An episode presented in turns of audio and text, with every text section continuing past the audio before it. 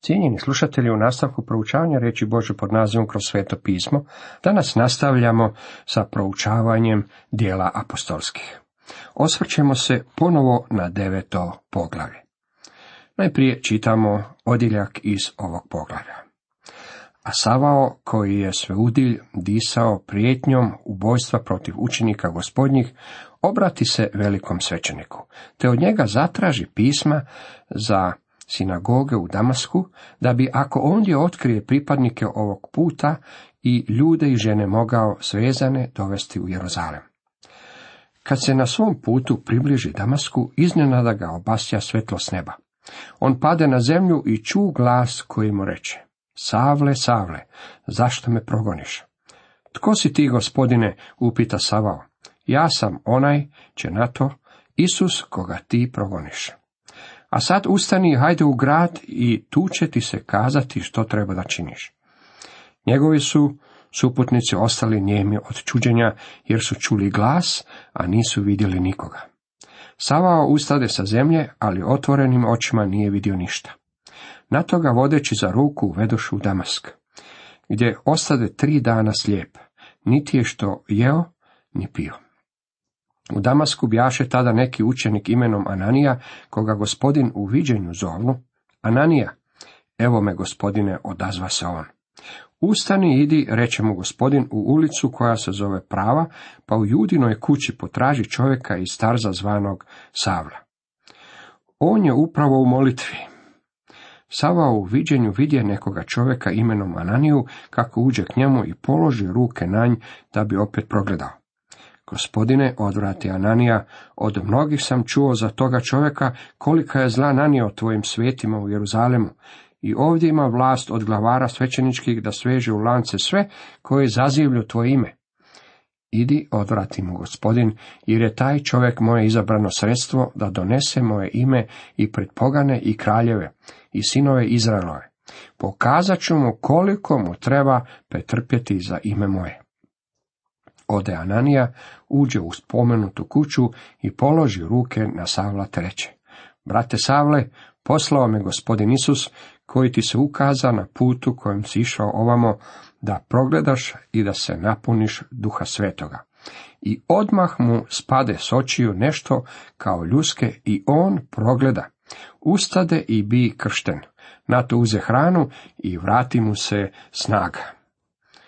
Tada provede neko vrijeme s učenicima u Damasku. Toliko iz ovog prvog odjeljka kojeg smo već proučavali, a sad nastavljamo sa dvadesetim redkom. Nekoliko dana provede s učenicima u Damasku, te odmah stade po sinagogama propovijedati Isusa da je on sin Boži. Savao počinje svjedočiti u Damasku. Savao iz Tarza odmah je počeo svjedočiti. Zašto? Zbog toga što je bio ispunjen svetim duhom. Počeo je propovijedati Isusa po sinagogama da je on sin Boži. Dragi moji prijatelji, vi morate znati tko je Krist prije nego što počnete vjerovati što je on učinio. On je umro kako bi platio kaznu za vaše grijehe. Zbog toga što je on Boži sin, on može umrijeti za vaše grijehe. Ja nisam mogao umreti za vaše grijehe, niste niti vi mogli umreti za moje. Niti jedan čovjek ne može umreti otkupnom smrću za drugog čovjeka. Samo je Krist to mogao učiniti. A to je bilo zbog toga što je on bio Boži sin. Tako je Savao počeo propovijedati da je Krist Boži sin. To je prva stvar koju morate znati. Koji ga god slušaho, izvan sebe govorahu. Nije li ovo onaj koji je u Jeruzalemu isrebljivao sve koji ime ovo prizivlju, pa i ovamo zato je došao da ih okovane odvede pred velike svećenike? Savao, pak sve silniji zbunjivaše židove koji prebivahu u Damasku, dokazujući ovo je Krist. Ovo je Krist, znači ovo je Mesija. Savao je zbunjivao židove propovjedajući ovo.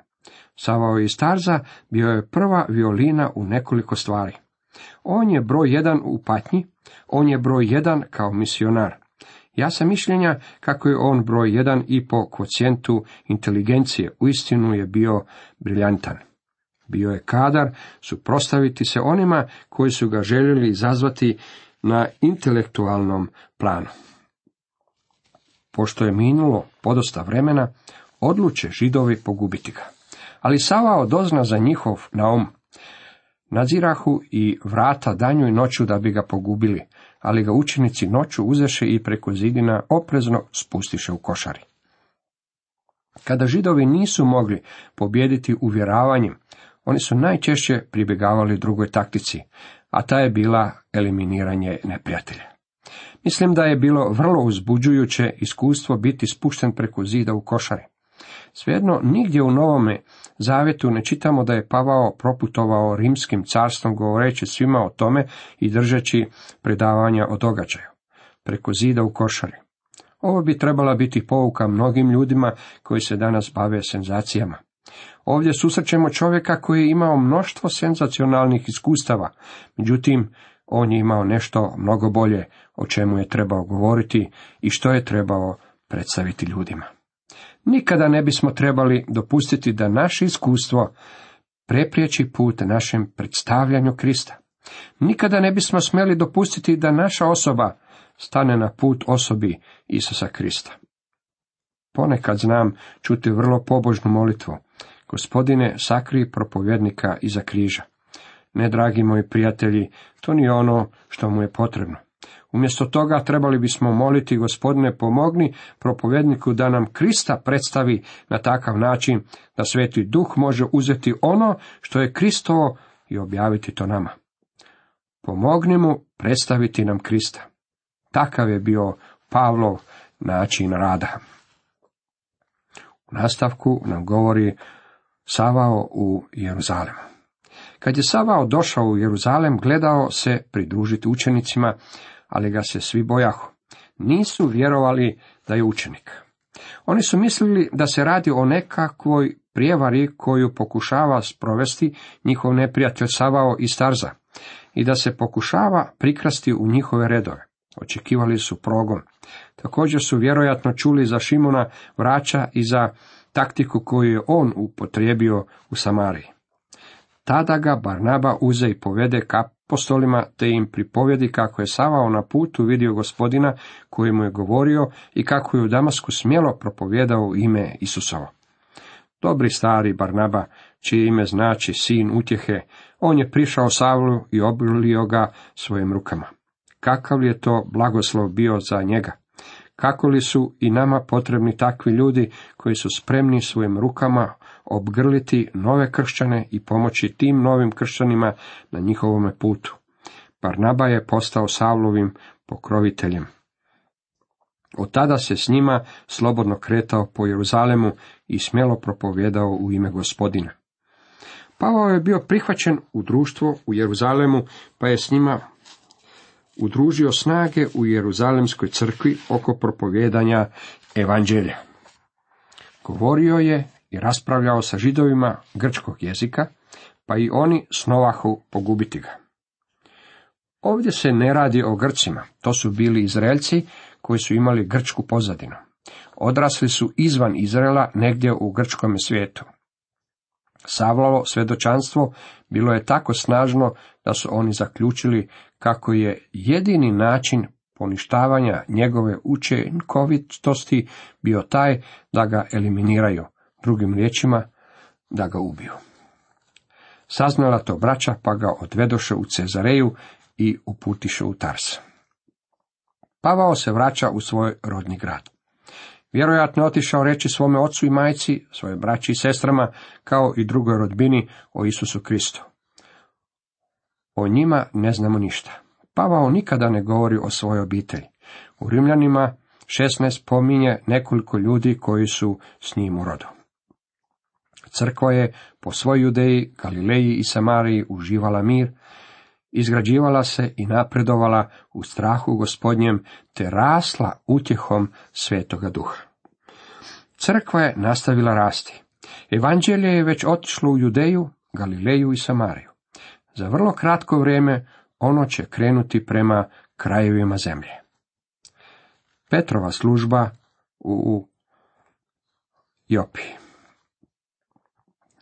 Jednom Petar, obilazeći posuda, siđe k svetima u Lidi. Ondje nađe nekog čovjeka imenom Eneja, koji je osam godina ležao na postelji, bjaše uzet.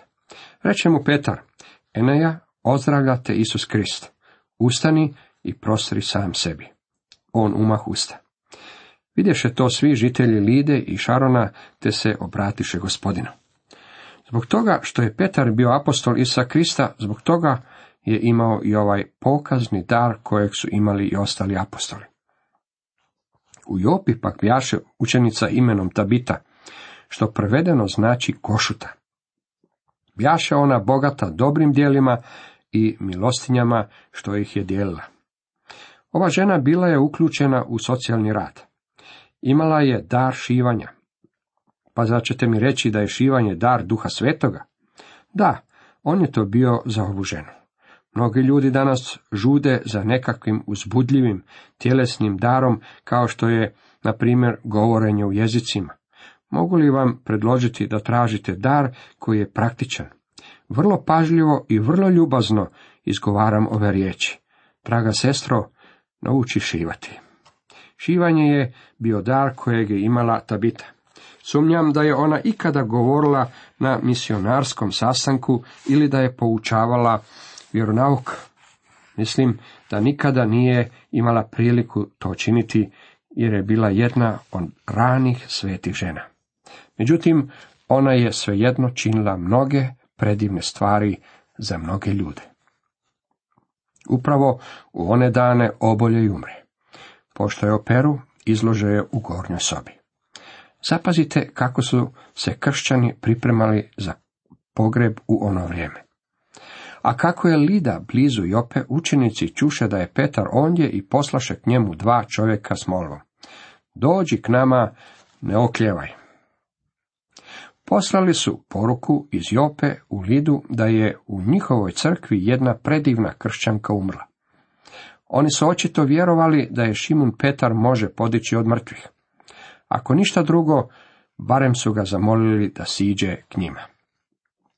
Petar usta i krenu s njima. Čim stiže, odvedoše ga u gornju sobu. Okružiše ga sve udovice, te mu plaćući pokazivahu haljine i odjela što ih je košuta izrađivala dok je još bila s njima. Zapazit ćete kako su udovice upriličile ovu modnu reviju. Sve su Petru pokazivale odjeću koju im je Tabita sašila. Zbog čega su udovice to učinile?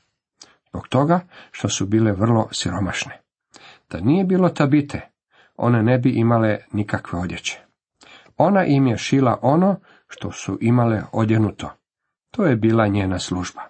Šivanje je bio njen dar svetog duha. Petar sve istjera van, kleknu, pomoli se, pa se okrenu prema tijelu i reče. Tabita ustani. Ona otvori oči, pogleda Petra i sjede. On joj pruži ruku i pridiže je. Onda pozove svete i udovice, pa im je pokaza živo. Ovdje imamo jedan primjer upotrebe pokaznog dara.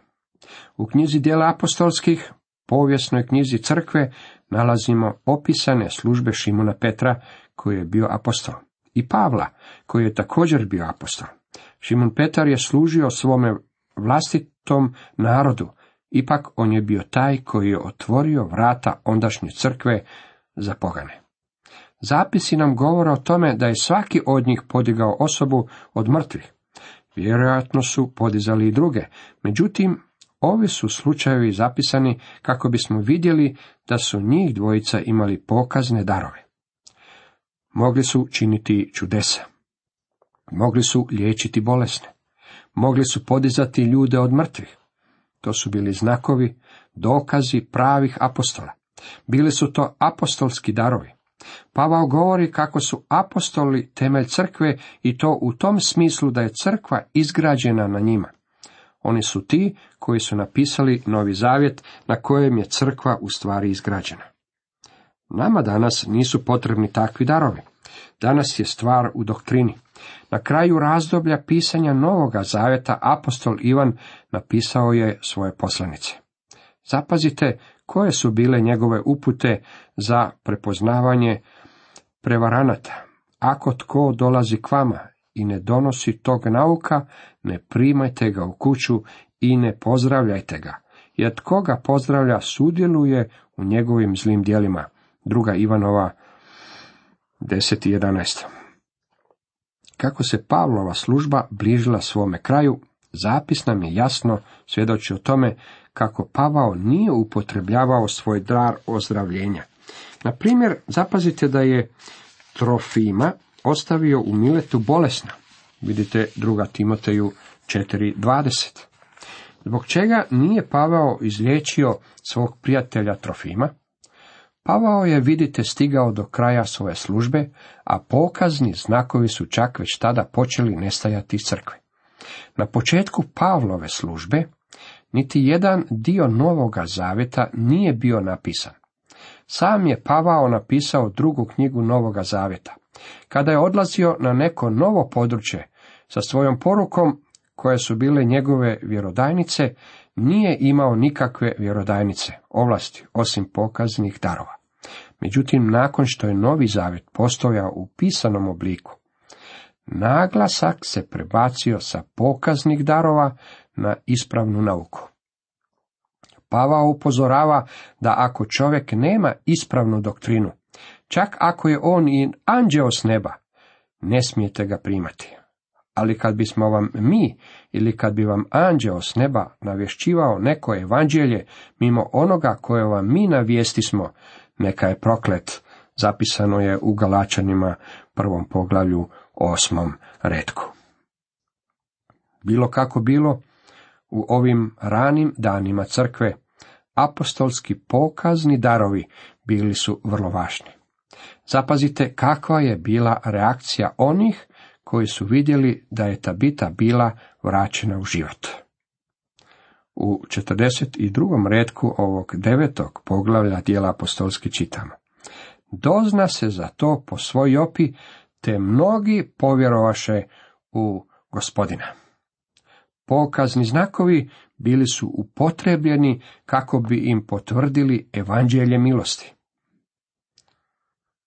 I posljednji redak kaže, Petar osta neko vrijeme u Jopi u nekog Šimuna kožara. Kožar je upotrebljavao kiselinu za stavljanje životinskih koža. Taj je proces činio da mjesto uistinu smrdi. Kad sam bio u Jopi, ondje su nam pokazali mjesto gdje se tvrdi da je odsio Šimun Petar. Jopa je pikturensko se oce koje se nalazi na morskoj obali i ondje se nalazila kožareva kuća. Kuća izgleda dovoljno staro da bi se moglo pretpostaviti da je ondje tako dugo. Tako da bi to i moglo biti mjesto na kojem je Šimun Petar odsjeo. Cijenjeni slušatelji, toliko za danas.